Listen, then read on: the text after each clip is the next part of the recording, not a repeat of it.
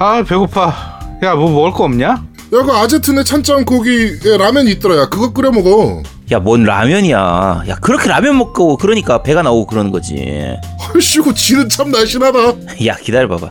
야, 내가 맛있는 거 해줄게. 야, 거기서 게임 좀 하고 있어. 야, 게임 좀 해, 게임 좀. 야 또 뭐 황천의 비틀리 무슨 쓰리지 아니냐? 야, 그런 거 아니야. 야, 다 됐어. 이거 먹어봐. 어? 이거 곰탕이네? 와이프 해외여행 갔냐? 곰탕이랑 카레는 그럴 때 먹는 거 아니야? 야, 이 시국에 무슨 해외여행이야. 이게 경상식품에서 발매한 진백이 한우곰탕이라는 거거든? 보통 곰탕 포장 음식하고는 다르게 고기도 들어있어가지고 대박이야. 게다가 100% 한우뼈만 가지고 만든 거라니까? 야, 이거 먹어보니까 진땡인데 제대로 곰탕이야.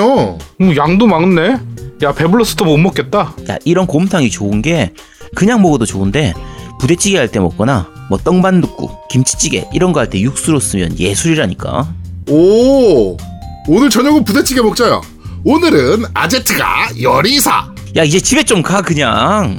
식육점을 하던 사장님이 곰탕에 빠져 만든 15년 곰탕 외길 인생. 100% 한우뼈를 고아 만든 경상식품 진백이 한우곰탕. 한뚝배기 하실래 얘? 아 근데 녹음만 하고 나는 안 주냐? 나도 먹고 싶네 이거. 자, 네 번째 코너입니다. 니 혼자 산다. 자, 이번 주 니 혼자 산다는 콜 오브 듀티 워존에 대해서 지금 얘기를 좀 해볼까 합니다. 아, 콜 오브 듀티 워존이면은 무료 게임 아니에요? 무료죠. 근데 왜 니 혼자 사요? 니 혼자 한다라고 하긴 또 좀 애매해서. 그렇지. 네, 알겠습니다. 네. 일단은 제가 했죠. 제가 했고 제가 그 3인 파티로 해서 계속 즐겼어요. 그래서 어 되게 많은 게임을 했는데 일단은 기존에 있는 배틀로얄 게임이랑 다른 거를 우선 설명을 드릴게요. 일단은 이때까지 배틀로얄 게임 중에 가장 많은 인원수의 게임이 진행이 됩니다. 그러니까 150명. 음. 네. 그렇죠. 뭐, Battleground나 기존 것들은 다 100명이었으니까. 그렇죠. 그래서 3인 파티 기준으로 해서 150명이니까 몇 파티가 되겠어요? 50파티네? 네. 음, 그렇죠. 50 음. 파티죠. 네. 그래서 50 파티가 게임 진행이 되고요.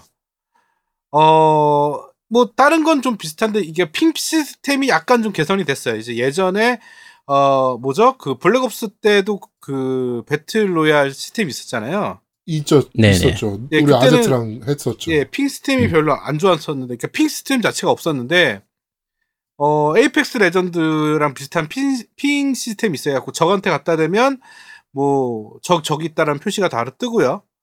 뭐, 아이템한테 갖다 대면 아이템 표시가 되고요. 네. 그런 ping 시스템은 좀 개선이 됐고요. 사실 그게 Apex, 게 Apex. Legend보다 나아진 게 뭐 있어요? Apex Legend. 아, 근데 사실은 ping 시스템은 Apex Legend가 갑이야. 음. 그러니까 따라한 거 수준인데, 어, 그냥 없는 것보다는 나은데, Apex 수준의 그런 ping은 아니에요. 아, 오히려 떨어지는 편이에요, Apex보다? 어, 약간 떨어지긴 하는데, 음. 일단은, 아, Apex Legend의 ping 시스템은 갑입니다. 어쩔 수 없어. 음, 그걸 똑같이 네. 따라하지 않는 이상, 걔보다 잘할 수는 없어. 음. 내가 보기에는. 음. 근데 일부 차용한 건 있는데, 뭐, 음. 근데 뭐 나쁘진 않아요. 그렇다고 뭐, 아예 안 되는 건 아니니까. 네. 뭐, 그렇고, 그 다음에 killstreak. 그, 우리 Call of Duty 하면, 기존에 killstreak이라고 그래서 이제, 뭐, UAV를 띄운다거나 뭐 이런 연속 처치하면 생기는 것들 있잖아요. 네네. 네, 특수 기술 같은 거? 그렇죠. 그게 보급품 형식으로 나와요. 음. 그래서 그 보급품을 얻으면 그러니까 거의 정찰에 관련된 것들이 나와요. 그래서 뭐 UAV를 띄운다거나 아니면 드론을 띄운다거나 이런 것들이 어 음. 보급품 형태로 이제 먹는 아이템용으로 나오고요. 네. 그다음에 뭐 일반 뭐 총 같은 거 먹고 뭐 총에 이제 각각 그 옵션들이 있어요. 그러니까 뭐냐면 총을 보면 그냥 흰색 총, 그 일반 총, 그러니까 아무 부착물이 없는 기본 총. 그런데 뭐 보라색, 뭐 그 전설 뭐 이런 식으로 나눠져 있어 각각 음. 총기가 같은 총이 차 총에 등급이 있는 거네요? 그렇죠. 총의 등급에 따라서 그 먹으면 바뀌는 거지. 음. 그래서 더 좋은 거를 먹게 되는 뭐 그런 거예요. 그런데 어, 이 게임의 가장 사기는 뭐냐면 이게 무료잖아요. 말씀하신 것처럼 무료예요. 네. 네. 무료 게임인데 기존의 Call of Duty Modern Warfare를 즐겼던 유저한테 너무 강한 장점이 하나 있어. 음. 그게 뭐요? 뭐냐면 Modern Warfare 계속 하면서 그 총기를 풀잖아요. unlock하잖아. 네. 네네. unlock을 해서 그 loadout에 저장해 놓잖아요.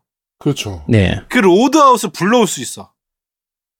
아, 기존에 도중에? 있었던 거를, 아, 원작에 있었던 거를 그대로 쓸 수 있다고? 어, 게임하는 도중에 그게 뭐냐면 보급품이 있는데 그 보급품 상자를 네. 딱 가면 그게 먹는 게 있으니까 위에 상 보급품 상자가 이렇게 떠, 떠 있는데 그거를 먹으면 내 loadout을 다 불러올 수 있어. 어... 전부 야, 다. 그럼 고인물한테 너무 유리하잖아. 그걸 먹는 순간에는 내가 했던 내가 제일 좋아했던 총들을 조합해서 붙였던 거를 갖고 오기 때문에 너무 유리해져요. 솔직히. 그러니까 아, 그러면 진짜 아-? 아제트가 얘기한 대로 그 Call of Duty 특유의 썩은 물들 있잖아요. 그렇죠. 음. 그 사람들한테 너무 유리한 게임이 되는 거잖아. 그래서 이제 쉽게 말해서 크레모아 그다음에 뭐 수류탄 이런 것도 다 갖고 올수 있으니까 음. 음. 그리고 총 부착물부터 해서 총기 관련된 거 다 갖고 올 수 있으니까 loadout 딱 하나 세팅해 놓은 거를 전부 다 그러니까 와 어마어마해진 거지 왜냐면 그 각각의 battle royale 때는 찾아다니면서 총기를 먹어서 내가 먹은 총을 갖고 진행을 해야 되면 네. 그쵸. 얘는 중간에 그 아이템 먹는 순간에 내가 익숙해진 총들을 다 세팅하고 시작하는 거야 총기 부착물까지 전부 다 그, 그 보급품을 먹는 게 좀 쉬운 편이에요? 아니면 좀 그게 어려운 편이에요? 좀 어때요? 어려워요. 왜냐면 개활지에 아. 꼭 보급품이 떨어져. 아, 그럼 아주 쉽진 않은데 일단 먹기만 하면 기존에 했던 유저들한테는 엄청 큰 장점이 되는 거네요? 그렇죠. 그래서 이제 그거를 먹으려고 안간힘 쓰는 건 기존 유저들이고 음. 공짜로 받아서 하는 사람은 그게 의미가 없는 거야. 그 보급품이. 음, 어차피 받아봐야 뭐, 뭐 없으니까. 그렇지. 뭐 loadout이 있어야지 뭐 기본 loadout일 텐데 음. 부착물도 없나. 음. 그러니까 이게 좀 조금 사기더라고. 음. 그러니까 그 공짜로 한 사람 그거를 어떻게든 못 먹게 하려 그러겠네. 그치. 그걸 먹으면 그러니까 그걸 아직 모르는 것 같았는데. 내가 한 번도 음. 먹는데 실패한 적이 없었거든요. 음. 한 20판 정도 했는데 어 먹는데 실패한 적이 단 한 번도 없어요. 견제를 잘 안 해. 그런데 잘하는 애들은 꼭 거기서 견제를 하긴 해. 음. 일부러 숨어 있어.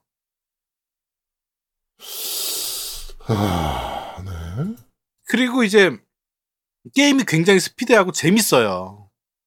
네. 뭐 Call of Duty Black Ops 때도 스피, 스피디한 거는 뭐 예. 어 그래갖고 차량도 그러니까- 똑같이 일반 차량도 있고 그다음에 헬기도 나오고 그래갖고 게임이 정말 재밌어. 그러니까 어 배틀필드 그러니까 배틀 로얄의 그 느낌이 너무 잘 살리게 재밌어. 그런데 제일 웃긴 거는 제일 황당한 거는 바로 부활 시스템이에요. 음. 네. 자, 우리 동료 중에 한 명이 주- 넉다운이 됐으면 가서 치료해주면 살릴 수 있잖아. 그렇죠. 근데 그쵸? 죽었어, 우리 편이 한 명이. 어. 그건 음. 첫 번째 죽으면 어디로 가냐면 형무소에 끌려갑니다. 아 죽었는데 죽은 게 아니에요 그러면? 어, 죽었는데 죽은 게 아니야. 형무소에 끌려가. 네. 네. 그래서 형무소에서 다른 죽은 유저와 1대1 매칭을 뜹니다. 오, 야, 특이하네. 그래서 1대1 매칭이 떠서 거기서 이겼어. 그럼 부활. 어. 음. 졌으면, 아 그건 좀 특이하네. 졌으면 끝나는 거야. 딱 한 번의 기회가 있어. 1대1, 그냥 1대1로 해가지고 이기기만 하면, 그 결국 두 명 중에 한 명은 다시 돌아오는 거네요? 그렇죠. 한 명 돌아오죠. 네. 음. 그런데 자, 특이하네. 정말 웃긴 게, 자, 이게 한 번의 기회가 있어요. 무조건 게임 중에 한 번의 그런 기회가 있어. 죽으면. 음. 근데 잘 생각해봐요. 우리 편이 끝까지 잘 운영하다가, 막판에 내가 죽었어. 음. 그러면 나 혼자 남았어. 그런데, 그러니까 내가 죽었어. 딱 그래서 형무소 갔더니 나 혼자 있어. 음. 음. 다른 애들은 벌써 죽어서 다시 부활한 애들이야. 그럼 다시 못 와. 아 음. 그럼 난 어떻게 될까? 끝나는 거지 뭐그 정도에. 아니야. 시간이 지나면 난 자동 부활이 돼. 싸울 놈이 없으면. 아, 안 싸워도 그냥 자동으로 살려주는 거네. 어, 더 이상 형무소에 오는 애가 없으면 내가 내 대기 시간까지. 어. 아. 그럼 난 자동 한 번 부활이 되는 거예요. 자, 그런데 두 번째 음. 죽었어 내가. 음. 어. 그럼 어떻게 할까요? 그럼 끝이죠. 그럼 끝이 끝나겠지. 아니지. 왜? 여기선 또 뭐가 있냐면 물, 물, 물질 만능주의가 또 여기서 또 나와요. 돈 내? 그 게임 중에 보면 계속 달러를 먹게 돼 있어. 네. 네네. 미션을 하면 달러를 주고 뭐 상대편을 죽이면 또 달러를 먹고 계속 그게 달러를 먹어. 달러로 무기를 살수 있거나 음. 막 그런 걸 부를 수 있어. 그러니까 달러로 뭐 좋은 무기를 갖거나 아니면 뭐 내 갑바를 좀 치료하거나 막 이런 것들을 할 수 있어. 달러로. 네. 그 모았던 달러로요. 네. 그 달러 4,500달러만 있으면 우리 편 부활시킬 수 있어요. 잠깐 잠깐. 그러니까 죽은 사람 말고 그치? 살아 있는 사람 중에서 누군가가 4,500달러를 가지고 있으면 죽은 수 사람을. 부활시킬 수 있는 거예요. 그렇지. 어, 야, 그러니까 일단 죽었을 때 죽음에 대한 페널티가 좀 적으니까 다시 살아날 수 있는 그 방법이 많으니까 좀 약간 적극적으로 싸울 수 있겠네요. 그러면. 그렇죠. 음. 그래서 더 스피디해진 거야. 그리고 더 웃긴 건 또 뭔지 아세요? 뭐요? 이게 그 4,500달러를 그 계속 써가지고 계속 살릴 수 있는 거야 돈으로. 어? 네. 음. 그러니까 그 돈을 계속 모으려고 돈의 혈안이 돼. 그래서 게임 모드가 두 가지가 있어요. 배틀필드 모드가 있고 약탈이라는 모드가 있어. 그래갖고 음. 그 모드 하나는 뭐냐면 그러니까 Battlefield만 있는 게 아니에요 이번에. 네, 그러니까 Battleground 모드만 있는 게 아니고 어, 약탈이라는- battle royale, 어, 네, battle royale 모드만 있는 게 아니고 모드가 두 개잖아요. 어 맞아요. 또 약탈이라는 버전이. 모드가 있어. 약탈이라는 모드는 뭐냐면 돈을 잘 많이 갖고 있는 애가 지도에 떠. 그 새끼를 빨리 잡아야 돼. 그거는 뭐 옛날에 그, 저 뭐지, Half-Life team deathmatch나 이런 데에서 있었던 어, 그- VIP 첫, 처단 맞아요, 모드. 맞아요. 그거가 그 네, 뭐 이런 거랑 비슷한 것 같네요. 배틀 뭐죠? 배틀 내가 자주 했던 거 뭐지? Battlefield. Overwatch? Battlefield에도 있었어 예전에. Battle- 어, 배- 어, 비슷한 음, 기능이 음. 있었어. 그래서 그런 약탈 기능이 있어요. 약간 돈 먹고 돈 먹는 게임이 있어요. 그래서 battle royale에서는 그 돈이 굉장히 중요합니다. 돈의 가치가. 이게 그러면 다른 게임들하고 놔두고 이제 전작이었던 이제 Black Ops 4의 블랙아웃 모드 요거하고 비교를 해야 되는데 그때는 맵 크기가 작아서 좀 스피디하게 진행이 되는 편이었잖아요. 아, 맵 엄청 큽니다. 아, 사람 인원수가 늘었으니까. 아, 맵 엄청 커요. 미치도록 커요, 처음에. 아, 아니, 근데 그러면 한 판당 소요되는 시간이 엄청 길지 않아요? 부활도 있고 막 그러다 보니까. 아니요, 되게 스피드하게 진행돼요. 이게 좁아지는 음. 그 링이 좁아진다 고 그러잖아. 그러면 그게 뭐냐면 링이 아 링이 좁아지는 게 뭐냐면 그 뒤에가 아, 독이 독가스가 이렇게 오는 거야. 예. 음. 그런데 독가스에서 오래 버틸려면 방독면을 또 있어야 돼. 아. 아, 방독 또 그거 버티는 기능도 있어? 어 방독면을 이거 자, 먹으면 자기장이 아니라 독가스구나. 어, 독가스라서 방독면을 먹으면 좀 더 더 버텨. 아, 그러면 아예 데미지를 안 받는 건 아니고 그러니까 어. 방독면이 있어도 데미지를 안 받는 건 아니고 좀 그렇죠. 덜 받는 거네요. 덜 받고 좀더더 음. 버티는 거죠. 기종보다는. 음. 그리고 이게 피 관리가 되게 웃긴 게 우리가 피 관리하려면 Apex Legend는 내 본피가 있고 쉴드가 있었잖아요. 그렇죠. 그쵸? 얘는 본피는 자동으로 차. 그냥 그 Call of Duty 특유의 그 피 채우는 것처럼. 아, 네네. 그런데 갑바가 있어. 갑바가 세 개를 이렇게 세 개까지 이렇게 내가 어, 어, 3단계 갑바. 어 갑바를 이렇게 먹을 수 있거든요. 그래서 갑바가 이제 먹는 거에 따라서 틀린 게 아니라 그냥 갑바 세 개를 먹으면 세 개를 이렇게 끼는 거야. 그래서 세 개를 갖고 있으면 세 개를 다 그 세 개 가지고 가지고 있는 만큼 방어력이 더 올라가는 거네요. 어? 세 개, 세 칸이, 맥스가 세 칸인데요. 그, 음. 총 갖고 있을 개수는 다섯 개. 음. 갑바를 어, 다섯 개 갖고 있어. 시스템이. 그래서 세 개가 금방 달면 다시 세 개를 갖다 갈아 끼는 거야. 음. 그게 바로 이제 그 방어 시스템. 아. 그래서 이게, 이게 적극 웃긴 좀 게. 적극 여러 가지로 적극적으로 싸우도록 만들어 놓는 시스템이 많네요. 그러면. 네, 맞아요. 스나 같은 경우는 Call of Duty가 한 방이잖아. 음. 그거 그렇죠. 빵 쏘면 갑바가 깨져. 팡! 하고. 헤드를 맞춰도. 음. 그러니까 그런 음. 것들이 좀 특이하더라고. 음. 그 해보면 알겠지만 굉장히 스피드합니다. 게임 자체. 그러니까 뭐 최적화나 이런 건 어때요? 맵이 굉장히 크면 또 최적화가 안 되거나 그런 문제가 있을 수 있잖아요. 아니요, 최적화가 정말 잘 돼 있어요.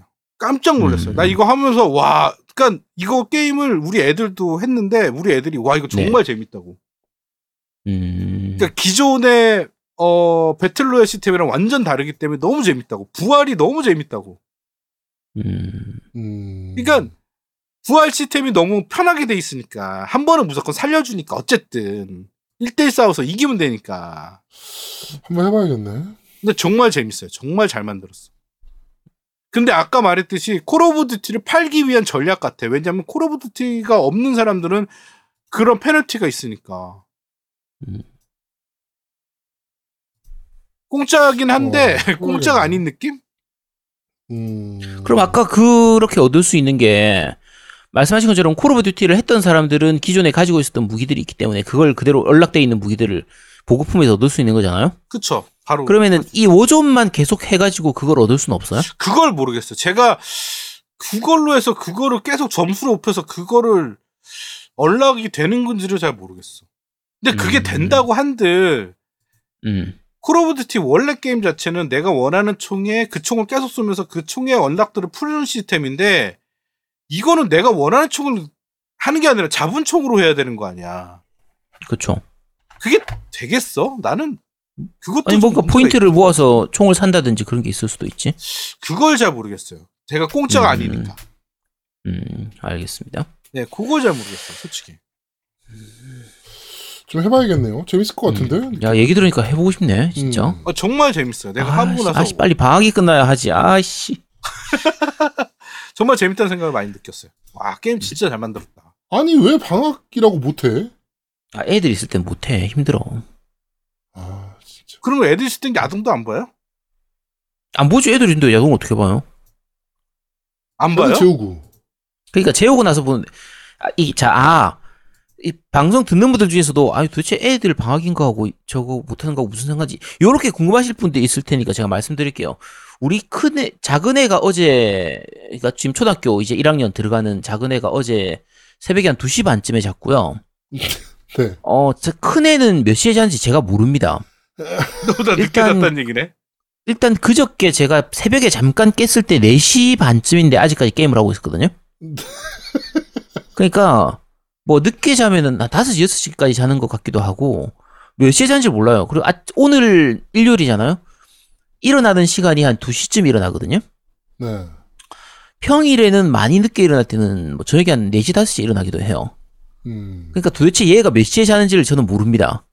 그러니까 게임을 하기가 힘든 거예요. 제가 게임. 애가, 애들이 자야 제가 게임을 할 텐데, 그러니까 방학 때가 아니면 괜찮은데, 지금은, 아씨, 빨리 도대체, 이놈의 코로나, 씨, 어째, 자, 어쨌든, 부, 네, 그렇습니다. 네. 그렇습니다. 아, 네. 눈물이 눈물이 난다. 눈물이 나. 아, 빨리 하- 해보고 싶은데, 아씨, 이거 재밌겠네. 네. 하여튼 한번 해보도록 하죠. 조만간. 음. 자, 어, 이번 주, 어, 니 혼자 산다는 Call of Duty Warzone에 대해서 얘기를 한번 나눠봤습니다. 어, 좀 특이한 시스템을 갖고, 그러니까, 뭐, 배틀로얄 게임이 워낙 많다 보니까, 음, 그리고 블랙옵스에서 한번 재미를 불법하다가 실패도 했었고, 약간 절치부심에서 나온 것 같은데, 어, 한번 음, 노움이랑 저랑 아제트랑 3인팟 한번 해보고 음. 또 추가적으로 얘기할 내용들 있으면 더 얘기를 나눠보도록 하겠습니다. 네. 자 이번 주 니 혼자 산다는 여기까지 진행하도록 하겠습니다. 네. 자 다섯 번째 코너입니다. 후속작을 부탁해.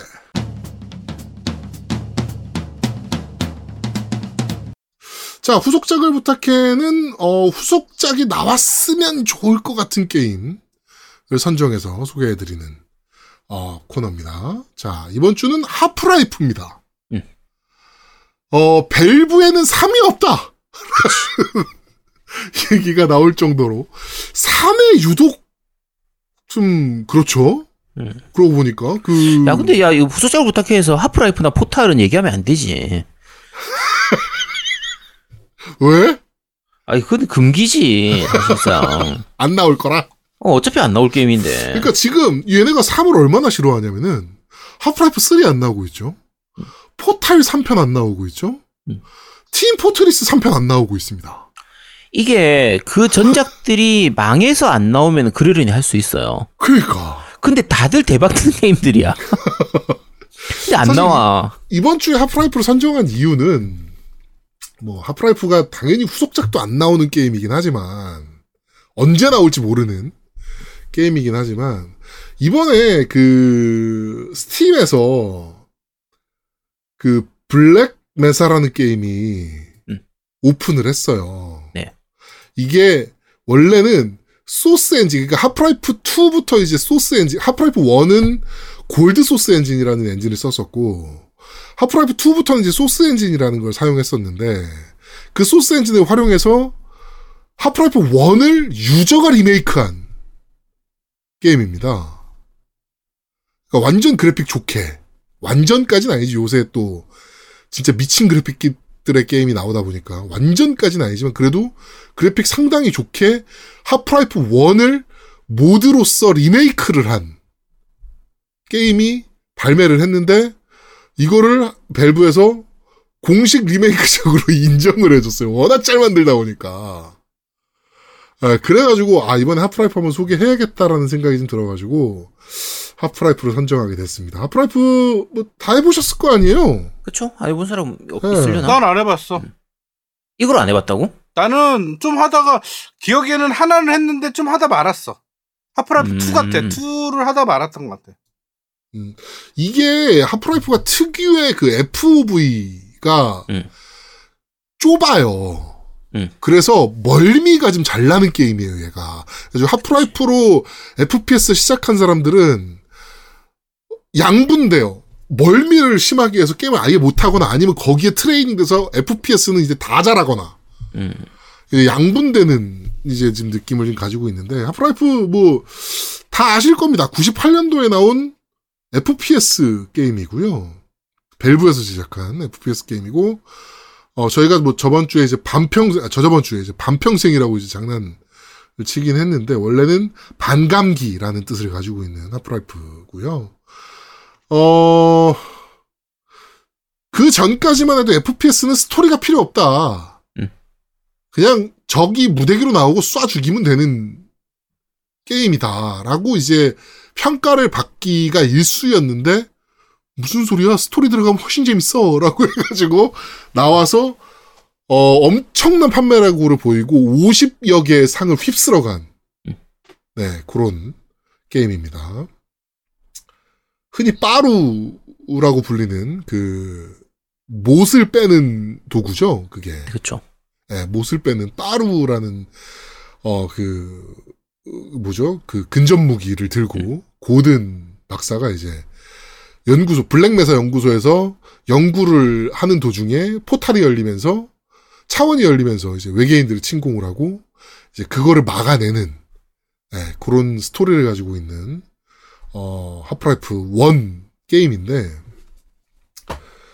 어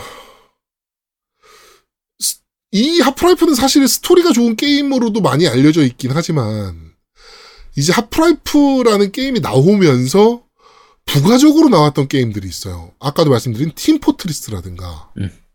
하프라이프 team deathmatch라든가 우리나라에서 엄청나게 선풍적인 인기를 끌었던 카운터 스트라이크 같은 게임들이 부가적으로 나오기 시작합니다. 그래가지고 오히려 하프라이프는 모르다가 카스 해보고서 하프라이프 CD키가 있어야 카스를 할 수 있었어가지고 그 하프라이프 CD키를 그래서 구매했던 저 제 같은 경우가 그랬어요. 하프라이프는 음. 모르고 있다가 카스 하다가 하프라이프를 친구 집에서 카스를 해보고 와 너무 재밌다.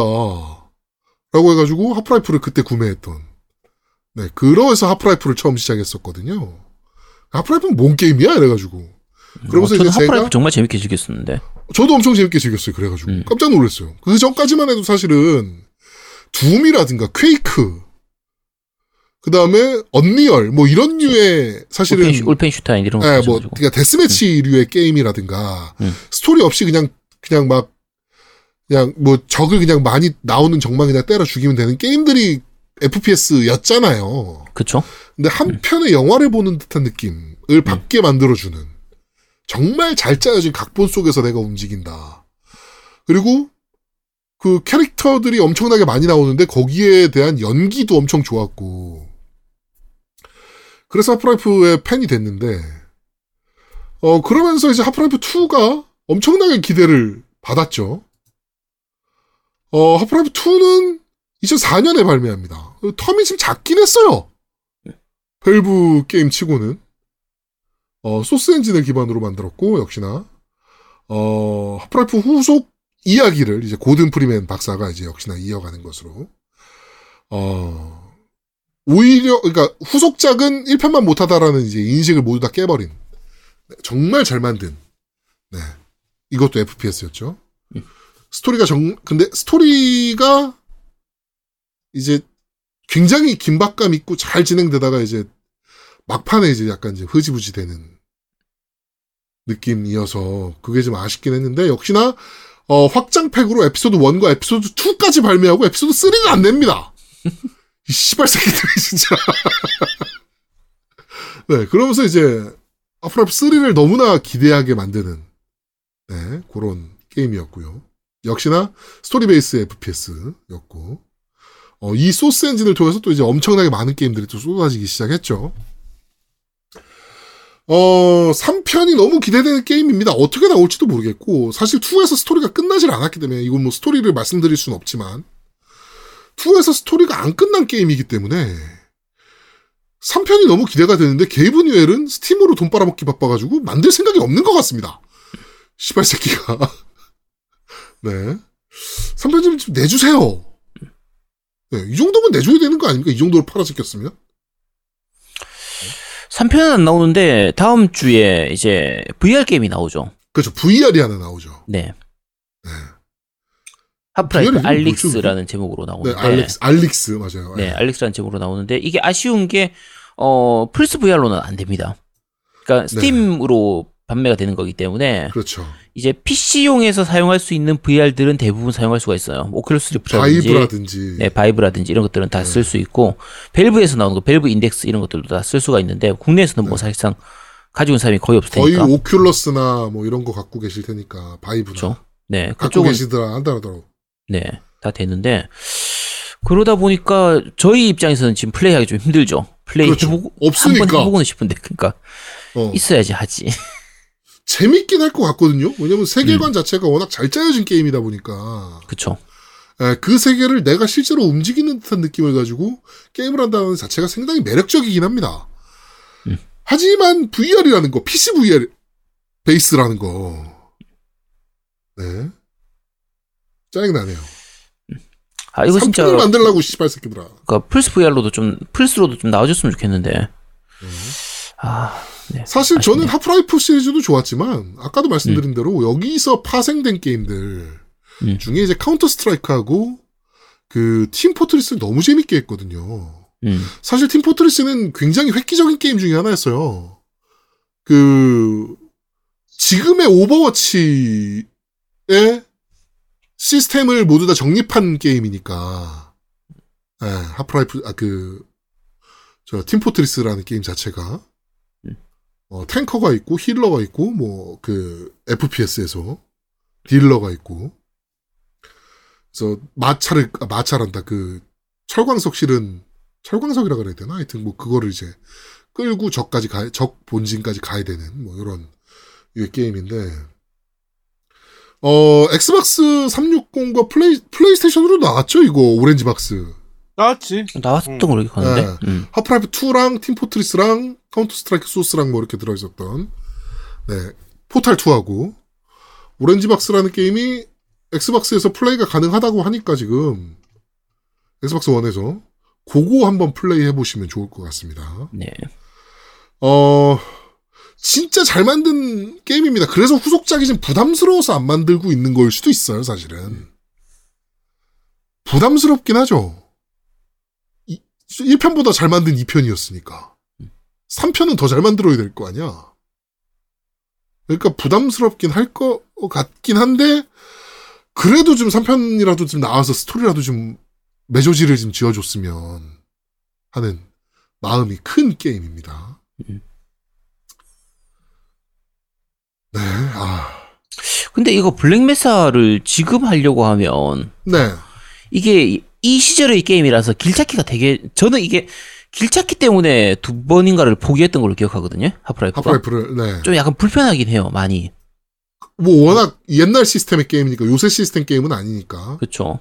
그러니까 뭔가 시점이나 이런 부분들에 있어서도 그렇고 약간 야, 뭐 그냥 하수도 같 하수도구 같은 거 이런 거 막 사이로 뚫고 지나가서 다른 건물로 넘어가고 뭐 기차 위에 밟고 올라간 다음에 건물로 올라가고 이런 그 기믹들이 좀 나오는데 그렇죠. 그거에 대한 설명이 요즘 게임들 같으면은 그 가야 될 길에다가 이렇게 하얀색으로 페인트 칠해 놓든지 뭐 파란색으로 천을 걸어 두든지 이렇게 표시를 해 두잖아요. 그렇죠. 근데 지- 그 길을 안내하는 시스템이 잘 돼 있죠. 그쵸. 근데 그 시절에는 그런 시스템이 없었으니까 좀 길 찾기가 힘들었는데 이번에 순수 유저 노가다.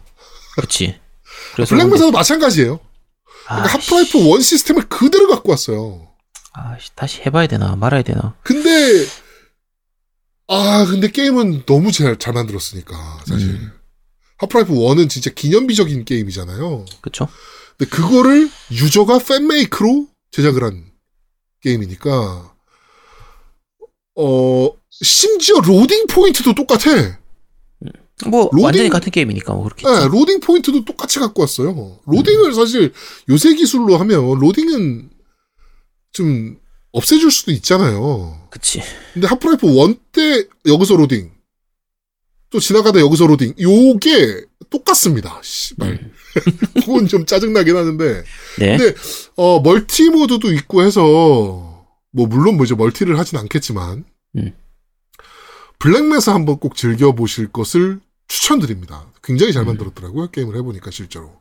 네. 저도 이제 어 급하게 보고서 어 이건 해봐야지라고 생각이 들어가지고 이제 구매를 해서 이제 플레이를 했는데 어 정말 잘 만든 게임입니다. 블랙메사. 그러니까 뭐 밸브에서 공식적으로 인정했으면 뭐 말 다 했지 뭐.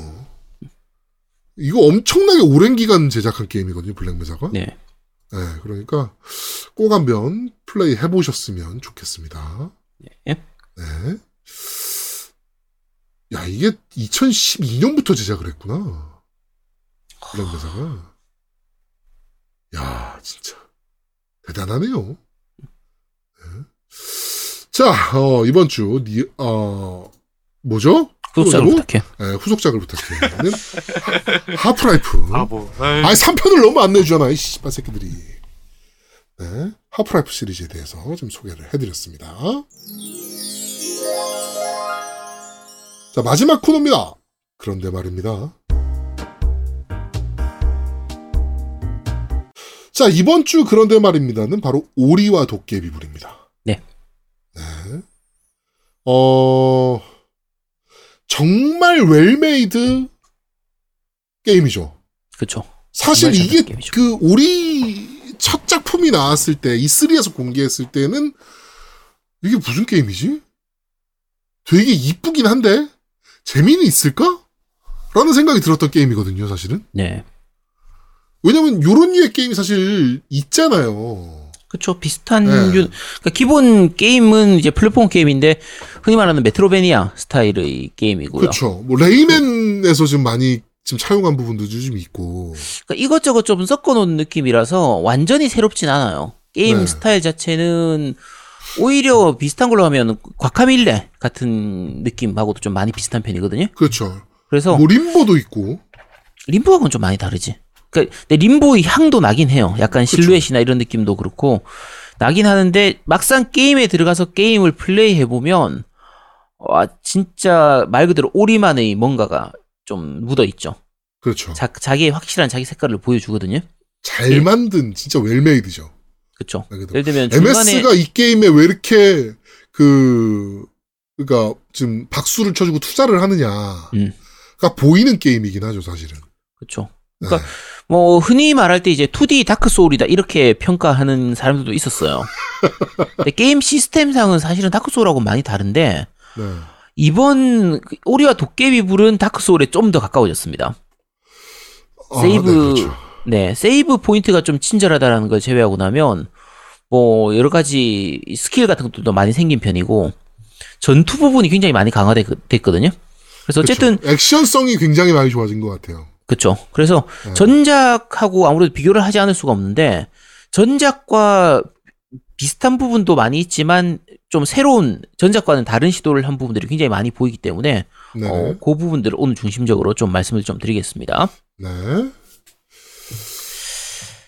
자, 일단 1편하고 같이 이어지는 발전시킨 부분이 아까 네. 음악도 들었잖아요. 그렇죠. 음악하고 미술은 정말 최고입니다. 진짜 차세대기 들어서 그러니까 차세대기라고 불렀던 기종들 네. 들어서 이렇게 이쁜 아트웍이 있을 수가 있었나? 음. 생각이 들 정도의 아트웍을 자랑을 하죠. 그렇죠. 그러니까 네. 단순히 그래픽이 좋다 나쁘다 뭐 화려하다 이런 부분을 떠나서 정말 몽환적이고 이 세계관을 그대로 말말 그대로 빠져드는 느낌처럼 음악도 그 이제 전체 플레이라든지 이런 미술적인 부분 그다음에 스토리에 대한 부분 이런 부분들을 그대로 음악으로 표현하는 그런 부분들이라서 네. 음악하고 미술, 그래픽, 그 캐릭터 이런 여러 가지 모습들이 정말 완벽하게 어우러지는 그런 편이고 아름답다는 생각이 들 정도의 그쵸. 말 그대로 아름다워요. 그러니까 캐릭터 움직임이라든지 뭐 배경의 작화라든지 뭐 연출 하다못해 뭐 우리가 내가 칼을 휘두른다든지 뭐 불을 휘두른다든지 하는 이런 skill의 그 effect 같은 이런 것들도 정말 완벽합니다. 정말 잘 부드럽고. 예. 그렇죠. 그 그러니까 이런 사실 퍼, 그 플랫포머 게임들이 사실은 캐릭터의 액션이나 이런 거는 네. 그렇게 부드럽지 않을 수도 있잖아요. 그렇죠. 근데 그 캐릭터의 그 기믹이라든가 액션이라든가 이런 것들이 너무 부드럽게 연결이 되니까 음. 게임이 그러니까 캐릭터의 움직임에 맞춘 배경의 움직임도 정말 부드럽거든요. 그쵸. 그러니까 이번 보- 이번 편 같은 경우에는 예를 들면 뭐 노을 진 그 해가 넘어갈 때 그게 강물에 이렇게 비치는 그 빛의 연출이라든지 아니면 뭐 바람에 의해서 바람 나뭇잎이 이렇게 날리는 흔들리는 그런 연출이라든지 어 중, 나중에 뒤 후반에 가면 이제 캐릭터가 얻게 되는 기술 중에서 부채질하듯이 이렇게 바람을 날리는 그런 그 기술들이 음. 생기거든요. 한 네. 중반쯤에 얻을 수 있는데 요걸 부채질을 하면 배경에 있는 나뭇잎이라든지 이런 것들도 같이 흔들려요. 그렇죠. 뭐 깃발이라든지 이런 것들 흔들리는데 이런 움직임들이 너무 부드러워요. 그래서 그렇죠. 정말 부드럽습니다. 네 정말 그 그러니까 전작도 그래픽이 좋았지만 이번 편 같은 경우에는 더 좋아졌는데 사실 이 부분 때문에 생기는 단점도 있어요. 음. 이게 은근히 고사양입니다. 그러니까 그렇죠. 어 전작 같은 경우에는 기본적으로 엑스박스 그 원 X가 나오기 전에 네. 엑- 엑원 오리지널 때 나왔던 게임이기 때문에 엑원으로도 충분히 괜찮은 그래픽을 보여줬거든요. 네. 그러니까 물론 해상도는 낮았어요. 해상도가 그때 FHD가 안 됐던 걸로 기억하는데, 음, 저도 그래- 그랬던 걸로 기억하는데. 네, 근데 그래도 그 FHD 안 되는 게 별로 뭐 불만처럼 느껴지지 않을 만큼 뭐 괜찮은 그래픽을 보여줬었는데 네. 이번 이제 오리와 도깨비불 같은 불 같은 경우에는 어 그래픽이 더 많이 떨어집니다. 그러니까 엑원 X로 하면 그나마 좀 나은데 네. 엑원 X에서도 4K가 다 뽑히지가 않거든요. 네. 그리고- 그리고, 약간의 그 delay가 가끔 생길 때가 있죠. 가끔이 아니라 꽤 자주 생기는 편이에요. 네. 그러니까 움직이는 도중에 한 번씩 생기기도 하고 특히 에곤 기본 에곤으로 하면 어 배경이나 이런 것들이나 이제 NPC들의 그래픽이 좀 뭉개지는 경우가 종종 있어요. 음. 그러니까- 저는 에건으로는 안 해봐서. 네, 저는 두 가지 다 해봤었거든요. 기본 네. 에곤으로도 해봤는데, 그러니까 제가 플레이를 세 가지를 다 했어요. PC판도 해보고, 에곤으로도 해보고, 에곤 X로도 해봤는데, 당연한 얘기지만 사양만 좋으면 PC 쪽이 훨씬 낫습니다. PC 쪽으로 하면 4K 그래픽으로 그대로 보여주기 때문에 굉장히 깨끗한 화면에 부드러운 화면을 보여주거든요. 근데 에곤 X로 해도 그 화면이 안 나와요. 에곤 X로 해도 그래픽이 꽤 눈에 많이 차이가 날 만큼 좀 떨어지는 편이라서 네. 그러니까 말씀드린 것처럼 여러 가지로 알게 모르게 그 부드러운 화면을 보여주기 위해서 좀 고사양을 요구를 하는 편이라서 네. 최적화는 좀 덜 된 편이에요. 최적화에 대한 부분은 전작보다는 조금 그, 그런 모자란 느낌이 편이에요. 좀 있죠. 네. 네 그런 부분이라서 중간 중간에 프레임이 좀 끊길 때도 있고 그 프레임 끊기는 게 일반적인 게임이면 모르겠지만 이 오리 같은 경우에는 자- 장, 까딱 잘못하면 죽을 말 그대로 게임 오버하고 연결이 돼버려요. 그렇죠. 특히나 아, 뭐 도, 어디 한 군데 잘못 빠지면 무조건 죽으니까. 그치 바로 죽을 수 있으니까. 근데 도전 과제 중에서 한 번도 안 죽고 깨야 되는 도전 과제가 있거든요. 근데 이런 식으로 뚝뚝 끊기는 부분이 있으면 어, 조금 아 이 부분은 빨리 개선돼야 되지 않나. 물론 이제 빠르게 그러니까 패치를 하고 있습니다. 뭐 이 스피드런을 하시는 분들 계시잖아요. 이런 게임들. 네네. 약간 방해가 될 요소들이 좀 있죠. 그렇죠. 그런 부분들이 좀 있고. 근데 그 부분은 아마 패치로 점점 해결이 될 수 있을 테고요.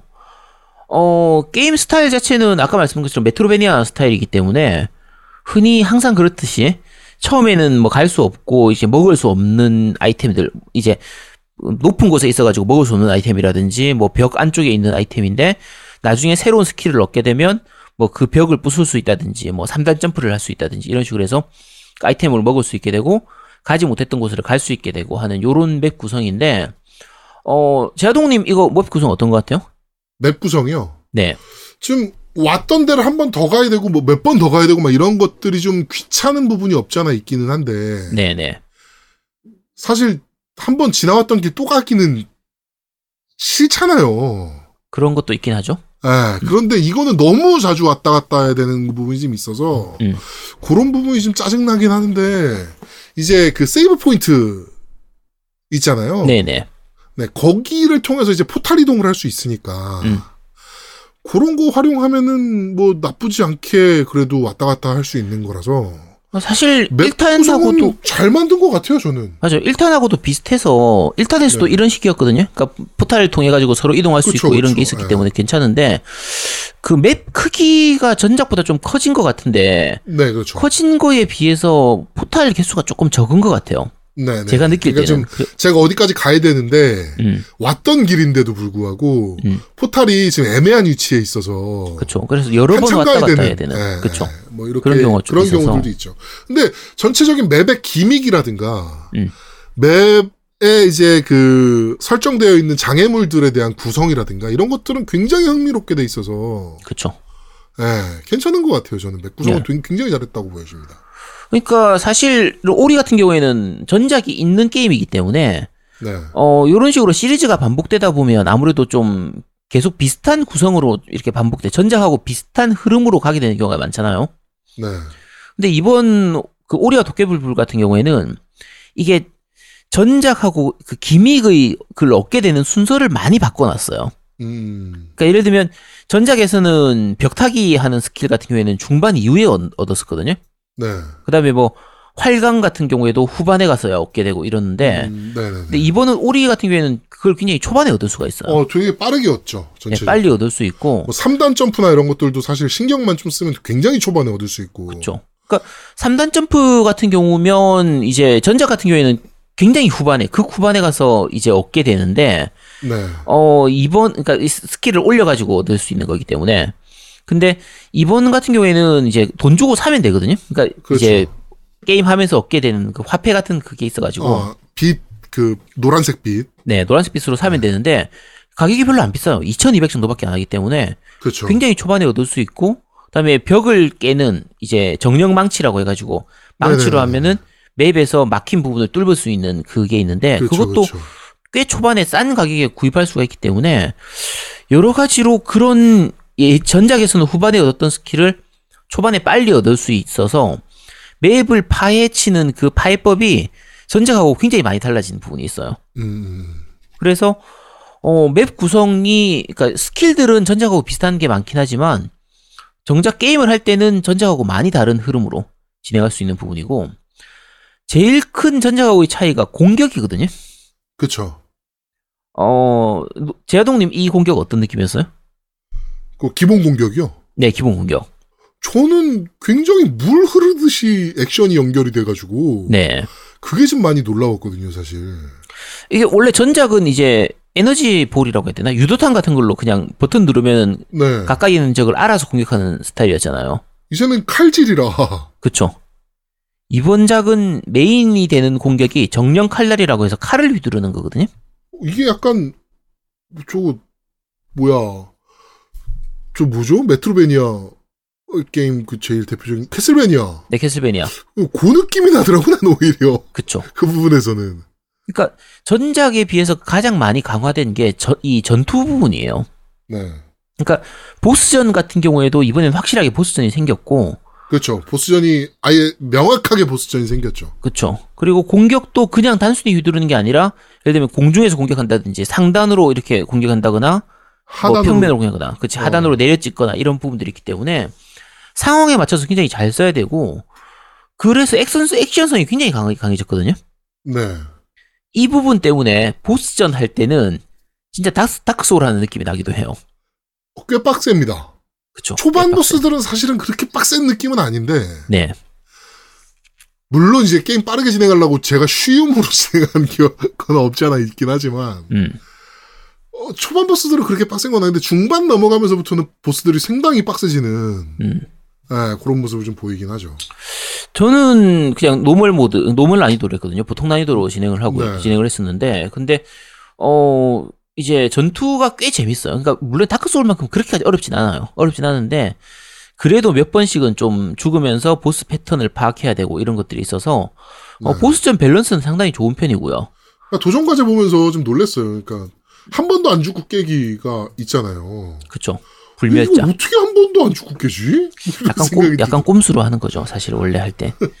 근데 뭐 보- 이제 세이브 보- 데이터 이렇게 옮겨가지고 이렇게 저렇게 하는 어쨌든 아, 그런 뭐, 식으로 아, 하는데 뭐, 아. 네, 세이브 데이터 복사시키는 그거 이용해가지고 하는데 어 어쨌든 전 그 전투 부분이 좀 많이 강화된 편이었고 네.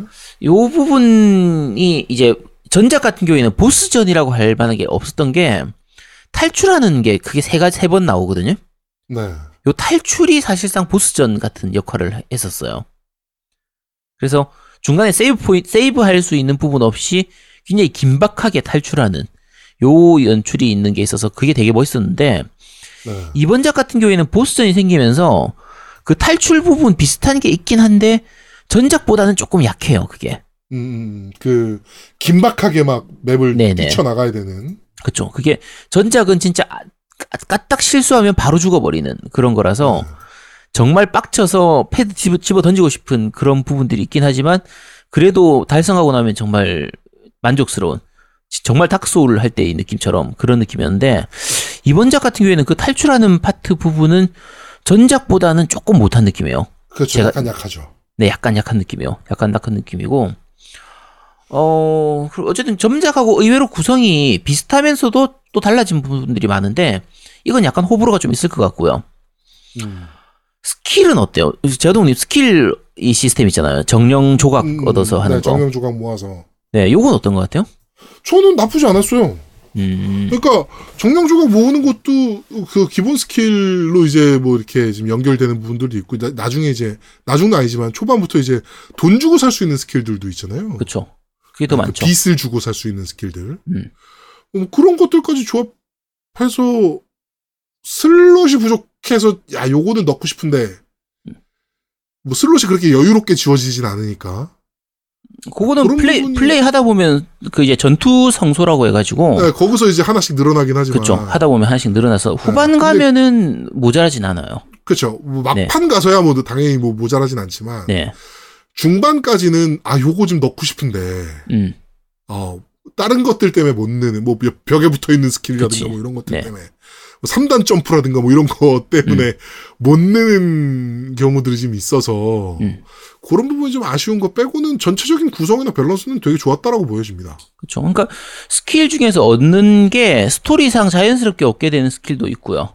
네. 그 다음에 이제 돈 주고 사야 되는 스킬도 있고 그렇죠. 맵상에서 숨겨진 장소에 있는 이렇게 찾아 들어가서 얻어야 되는 스킬들도 있고 이렇게 해서 뭐 크게 한 세 가지 정도가 있게 되는데 그 먹으러 가는 길을 찾는 것 자체가 굉장히 짜증날 수도 있어요, 사실은.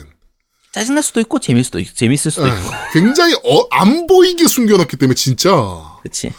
어디 있다는 거야, 씨발 이러면서. 아 근데 어차피 지도사면 어느 정도는 표시가 되니까 어, 지도사면 다 표시되니까. 또. 네, 어느 정도 표시가 돼서 네. 다 표시되는 건 아니고요. 근데 어 아까 재학동님이 얘기하신 것처럼 약간 아쉬운 부분이 그 이동하고 관련된 필수 스킬들이 있어요. 아까 네. 벽타기 부분이라든지 3단 점프하는 것도 마찬가지고 어 스킬상 이제 게임 진행을 위해서 필수적으로 있는 스킬들이 있는데 뺄 수가 없는 것들. 그쵸 꼭 있어야 되는 이런 스킬들까지도 그 스킬의 한 자리를 차지하기 때문에 네. 초반에는 조금 답답한 편이에요. 그렇죠. 초반에는 아 이거 다 넣으면 도대체 딴 거 뭘 넣으라는 거야 이런 느낌이라서 조금 아쉬운 뭐- 편이고요. 재미있어 보이는 스킬을 얻었는데 넣을 수 있는 슬롯이 없는 거야. 그치. 예. 그래서 요 부분은 대신에 이제 스킬들이 그러니까 그 게임상에서는 정령 조각이라고 나오는데 뭐 perk이라든지 스킬 이런 걸로 생각하시면 돼요. 요런 것들을 다양하게 내가 조합해가지고 한번 짜서 플레이를 해볼 수 있기 때문에 네. 어 스- 여러 번 다 반복 플레이를 하더라도 그걸 어떤 걸 넣느냐에 따라서 다른 플레이를 할 수 있으니까 그렇죠. 요거는 각자 좀 custom 시킬 수 있는 요소라서 요건 나쁘지 않은 거라고 보이고요. 네. 어 세이브 방식이 바뀌었죠. 그렇죠. 그러니까 전작 같은 경우에는 내가 세이브 포인트를 만드는 방식이었거든요. 네. 그러니까 그 마나를 이용해 가지고 어디서든지 내가 원하는 자리에서 세이브 포인트를 만들 수 있고 그 자리에서 이제 회복할 수 있고 이런 식이었는데 음, 네. 이번 작은 세이브 포인트를 만드는 게 없어지고 체크 포인트가 그냥 생겼죠. 그렇죠. 체크 포인트가 있고 세이브 포인트가 물론 있긴 하지만 음. 네, 체크 포인트 시스템으로 바뀌었죠 전체적으로. 예. 그러니까 어, 몇 군데의 세이브 포인트가 있긴 한데 그 부분은 이제 내가 회복할 수 있는 그런 네. 장소라고 보시면 회복이나 되고. 포탈. 그쵸. 그러니까 흔히 말하는 메트로이드 스타일. 그러니까 이제 캐슬베니아에서 나오는 그 의자 앉아 있는 소파 있는 그 세이브 방 네, 있잖아요. 네, 네. 요런 방 같은 그런 역할을 하는 곳들이 있고 그게 아니라도 중간에 죽더라도 체크 포인트들이 꽤 자주 나오기 때문에 그렇죠. 죽었을 때의 그 페널티는 훨씬 적은 편이에요. 어, 굉장히 적. 바로 직전에 다시 태어나니까. 그쵸. 애지간에서는. 네. 그래서 네. 웬만해서는 그냥 가볍게 플레이할 때는 죽어도 특별히 부담스럽지 않은. 오히려 죽고 나면 체력하고 만화를 좀 채워주기 때문에 그렇죠. 오히려 좀 편할 수도 있어요. 그쵸. 그래서 오히려 게임 자체는 좀 쉬워진 느낌도 있어요. 그런 부분들은 네. 쉬워진 부분도 있고. 어 다른 곳도 장점 생각나는 거 있어요? 뭐 이 정도면 애지간히 말하지 않았나요? 근데 네? 단점은 네. 어때요? 단점은 너무 칭찬만 한 것 같은데. 음, 단점은 그럼. 단점이라고 하면은 음. 저는 생각보다 플레이 타임이 길다는 생각을 좀 했어요. 야 길면 좋은 거지 왜 단점이야? 아이 그렇긴 한데 약간 일부러 늘어뜨리는 듯한 느낌을 음. 받는 구간들이 있잖아요. 아 일부러 늘어지는. 왔는데 저기로 한번 다시 돌아가야 되고 거기서 왔는데 음. 예, 막 그런 야- 약간 일부러 늘어뜨리려고 하는 부분들이 좀 있어서 음. 그런 부분들이 좀 짜증났던 거 하고 아까 얘기한 그 프레임 끊기는 부분들 음. 네, 요런 부분들이 대표적인 난점일 수 있겠네요, 저한테는. 음. 전체적으로 저는 되게 재밌게 했어요. 맵 구성이나 뭐 이런 것들도 너무 마음에 들었고, 밸런싱이나 이런 것들도. 근데 맵은 저 같은 경우에는 약간 아쉬운 게 네. 이게 길 찾기가 좀 어려워요. 그러니까 어렵죠. 여기인가? 그래서 갔는데 그러니까- 아니고, 씨. 그러니까 어디로 가라 이렇게 하고 글로 나와요. 뭐 무슨 이제 뭐 어디 무슨 샘물로 물샘으로 가라. 그리고 물샘의 위치를 이렇게 딱 찍어 주는데 그게 네. 대부분의 경우에는 지도상에서 내가 갈 수 있는 곳의 위치가 아니라 지도 밖에 있는 그렇죠. 아직 밝혀지지 않은 이제. 곳. 예. 네, 지- 아직 밝혀지지 않은 곳에 있는 그곳에 이제 꺼멓게 된 곳에서 그냥 표시만 딱 있는데 네. 거기까지 어떻게 가야 되는지를 안 가르쳐줘요. 그렇지.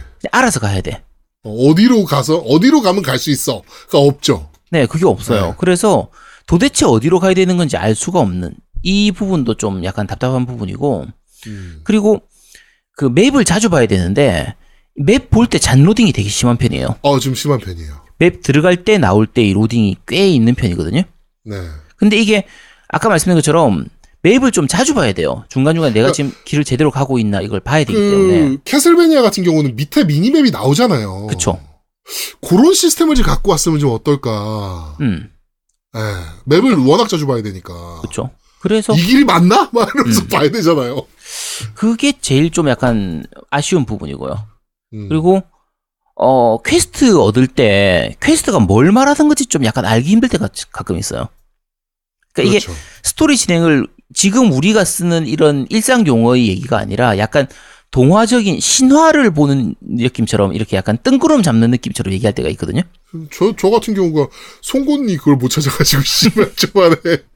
아, 송곳니 어디 있다는 거야, 씨발. 동쪽으로 가, 가면 동쪽, 있대. 야, 동쪽으로 가라고 하잖아. 아, 동쪽으로 갔는데 없잖아. 씨, 아, 있어. 자, 어쨌든 그 퀘스트가 그 야 그 송곳니는 찾기 쉬운 거고 중간에 가면 그러니까. 어쨌든 약간 뜬구름 잡는 느낌으로 얘기를 해서 뭘 말하는 건지 좀 약간 알기 뭐. 힘든 부분이 있어서 뭐, 나한테는 약초 가방이 필요 없는데, 뭐, 그치. 누구는 약초 가방이 필요할까? 그게 누구냐고, 그러니까. 그러니까 그런 부분들 때문에 약간 좀 답답할 때가 있긴 한데 그걸 감안해도 전반적으로 전작보다는 볼륨이 많이 커진 편이거든요. 네. 그래서 요 부분도 역시나 호불호는 될 수 있어요. 오히려 음. 게임의 밀도는 좀 떨어진 느낌이라서 제 기준으로는 전작보다는 조금 재미가 없어요, 사실. 음. 전작보다 볼륨은 커지고 할 거리는 많아지고 여러 가지 새로운 시도들은 많이 생겼지만 점수를 준다고 하면 전작보다는 좀 낮을 것 같아요. 그럼 전작은 몇 점 주실 수 있어요? 100점 만점에. 전작은 95점. 95점. 음. 이번 작은 한 90점 정도? 90점 정도. 음. 음. 패치 다 되고 나면 92점. 그, 뭐, 잔로, 그, 뭐. 네, 로딩이나 최적화나 이런 부분이라든가 부분들. 아. 네. 그래서 어, 일단 원은 못 넘는다는 얘기네요. 오는 못 넘어요. 다 완성하고 나도 오는 못 넘을 것 같아요. 어, 그렇군요. 네. 저는 오히려 2가 좀 더 재밌었던 것 같아서 그 캐릭터의 액션성이나 이런 게 더 좋아져서 그런지 음. 아 2가 더 재밌다라는 생각을 좀 더 많이 했거든요 게임하면서. 음. 네. 그러니까 one 같은 경우에는 제가 한 네 번 정도 엔딩을 봤거든요. 네. 그러니까 오리지널 때 두 번 보고 그다음에 DE판 나왔잖아요. 네, 그거 마지막, 나왔을 때 네, 두번 보고. 나왔죠. 그쵸. 그거 때는 그때 방송해가지고 그 켜낭도 한 번 했었으니까. 네. 근데 어, 할 때마다 재밌고 시간 지나고 나면 또 하고 싶을 때가 있어요. 음. 근데 이번 작 같은 경우에는 일단 100% 완성만 하고 나면 이제 더 안 할 것 같아 왠지. 음, 음, 음, 음. 그러니까 좀 아 왠지 아, 좀 답답한 부분들이 좀 몇 군데 있어가지고 음. 그렇죠. 전작보다는 조금 아쉬운 느낌이에요. 너무 이것저것 많이 집어넣어 놓으려고 하다 보니까 조금 불편한 부분들이 생긴 좀 그런 느낌이에요. 네, 그렇습니다. 뭐 어찌 됐건 잘 만든 Metroidvania 스타일의 platformer 게임인 거는 뭐 의- 의견의 여지가 없죠 사실은. 그쵸. 근래 보기 드물기의 well-made 게임인 거는. 저- 전작보다 별로라고 했지만 그래도 90점이라니까. 그러니까 어 진짜 이 근래 보기 드문 정말 well-made platformer 게임이라 어 게다가 Game Pass 무료로 풀려 있고 음. 어 그러니까 게임 패스를 가지신 분들은 꼭 한 번씩 플레이해 보셔야 되는 네. 그러니까 전작 같은 경우에 게임이에요. 사실 제가 엑원의 존재 가치로 꼽았던 게임 두 개가 Forza Horizon하고 이 오리하고 딱 두. 개거든요. 네 근데 지금 오리 같은 경우에는 나중에 이제 그 PC판도 다 나왔었고 네, 네. 어 최근에는 스위치판까지 나왔잖아요. 그렇죠. 나왔는데 이번 오리와 도깨비불 같은 경우에 이제 윈도우판으로도 플레이가 가능하기 때문에 스팀판도 그렇죠. 지금 바로 나왔나? 스팀판은 아직 안 나왔지? 스팀판 아직 안 나왔어요. 네. 어차피 윈도우판으로 가능하기 때문에 혹시나 엑원이 없으신 분들은 게임 패스 얼티밋 천 원만 내면은 지금 3개월인가 한 달인가 할 수가 있거든요. 그렇죠. 그거 하셔가지고 플레이하시면 됩니다. 직접 사셔도 되고, 근데 뭐 게임 패스로 하면은 거의 무료로 즐길 수 있는 게임이기 때문에 네. 어 이거는 안 하면 손해입니다. 그러니까 네. 요거 혹시 액원이 없는 분들도 이 게임을 꼭 해보시기 바랍니다. 진짜 잘 만든 게임입니다. 음. 네. 그리고 동화 같은 컨셉, 정말 아름다운 스토리를 그렇죠. 느껴보시고 싶으시다면 꼭 해보셔야 되는 게임 진짜 네. 네. 그런 게임입니다. 그러니까 어, 꼭 플레이해 보시길 바라겠습니다. 네. 자 이번 주 그런데 말입니다는 오리와 도깨비불에 대해서 저희가 어, 긴급 리뷰를 좀 진행을 했고요. 다음 주 정도에 아마도 저희가 인왕 2를 하겠죠? 그렇죠. 다음 주에 인왕 네. 2 준비하고 있습니다. 네. 네, 다음 주 정도에 인왕 2를 할 거고, 제가 MLB를 샀어요, 또, 씨발. 왜 왜? 아니, 왜 맨날 욕하면서 왜 사? 샀어. 사실 이번 장은 정말 패스하고 싶었거든요? 음, 왜냐면 2021년부터 멀티로 나오니까, 음, 엑스박스로 할 수 있잖아요. 그렇죠. 그래가지고 이번 장은 정말 패스하고 싶었는데, 이게 또, 그게 안 되네. 음. 아, 근데 이거는 정말 리뷰할 거 없어, 이번 거는 정말. 네, 니 혼자 산다로 뭐 예정되겠군요. 아, 뭐 그렇게 할 얘기도 없어! 식구랑 달라질 게 없거든! 왜 샀어 그러니까 아, 씨, 달라질 것도 없는 진짜. 거를 씨. 아, 류현진 한번 해보겠다고, 씨발. 야 인왕이나 해 있잖아. 인왕이나. 아, 씨, 네. 그래가지고, 환불 받을까도 지금 엄청나게 고민하고 있는 게임입니다. 음. 네. 자, 하여튼, 어, 그렇게 진행될 예정이니까. 인왕이나 해 그러니까 인왕이나. 아 어, 다음 주에 해야죠, 이제. 네, 오리 일단 했으니까 이제 저도. 이제. 인왕을 좀 해야 되는데 아 씨 네. 리 다음 주 리뷰하기 전에 인왕 조금 플레이를 해봐야 되는데. 저도 이제 회사 또 출근하니까 월요일부터, 음. 어, 이제 회사 가서 해야죠. 네. 자, 이번 주 그런데 말입니다. 오리와 도깨비불은 여기까지 진행하도록 하겠습니다. 네. 자, 겜덕비상 제187화 힐링 게임을 가장한 killing 게임 오리와 도깨비 불 편은 여기서 모두 마무리하도록 하겠습니다. 어, 코로나가 잘 잡혀가고 있습니다. 국내에서는. 유럽 여행 갔다 오시는 분들 특히나 지금 조심하셔야 되는 것 같고요. 어, 물론 지금 뭐 이제 유- 북유럽 같은 나라들은 의료 시스템이나 이런 것들이 워낙 인구가 작다 보니까 어, 우리나라처럼 막 잘 돼 있지 않아서 지금 막 차단을, 국경 차단을 막 하고 있는 상황이긴 하지만 하여튼 유럽에 혹시나 여행 갔다 오실 분들은 좀 조심해서 다녀오실 필요가 있어 보입니다. 혹시나 또 저희 방송 들으시는 유럽에 사시는 분들은 정말 별 피해 없이 예, 그냥 지나가실 수 있었으면 좋겠습니다. 어, 네. 겜덕부상 제 187화 힐링 게임을 가져간 힐링 게임 우리와 도깨비 부편은 여기서 모두 마무리하도록 하겠습니다. 저희는 다음 주에 좀 더 재밌고 알찬 방송으로 여러분들을 찾아뵙도록 하겠습니다. 고맙습니다. 감사합니다. 감사합니다.